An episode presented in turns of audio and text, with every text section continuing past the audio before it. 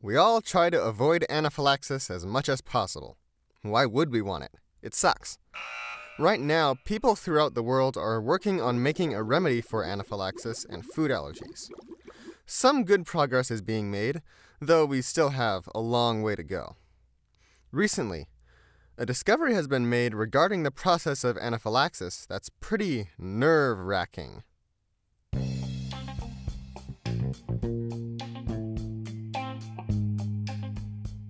Welcome, everyone, to Dairy Free Dude.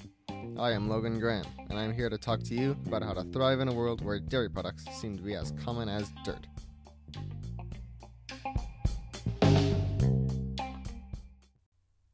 How we've understood the process of anaphylaxis relies heavily on immune cells called mast cells. These cells, when coming into contact with allergens, send out signals to the body releasing a whole flood of histamines and other substances which dilate blood vessels, causing leakage, which leads to a plummeting drop in blood pressure, depriving the body of oxygen. This is anaphylactic shock. In some animals, another thing that happens during anaphylaxis is a large drop in core body temperature. This might be a shared issue for human anaphylaxis too. Dr. Soman N. Abraham led a research team recently to examine this temperature drop with anaphylactic mice. In their research, they found that while the mice had anaphylaxis, heat sensing nerve cells in their nervous system started to become highly active. Normally, the job of those nerve cells is to warn the mouse's brain if the body is too hot. These cells were very active, even though the mice's body was not overheating.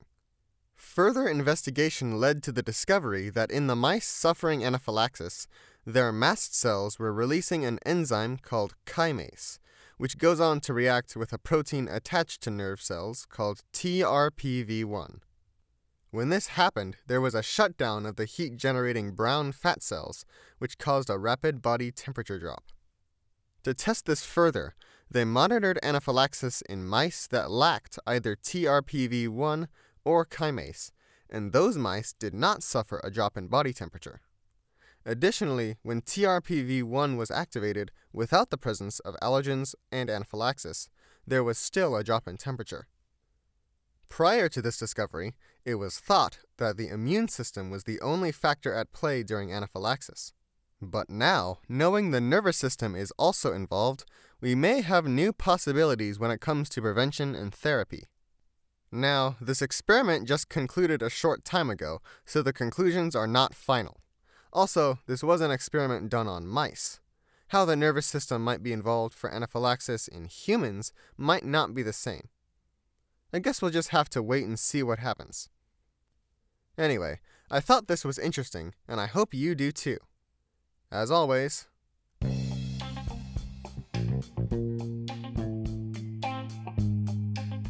this is Logan Graham, the Dairy Free Dude. Live on!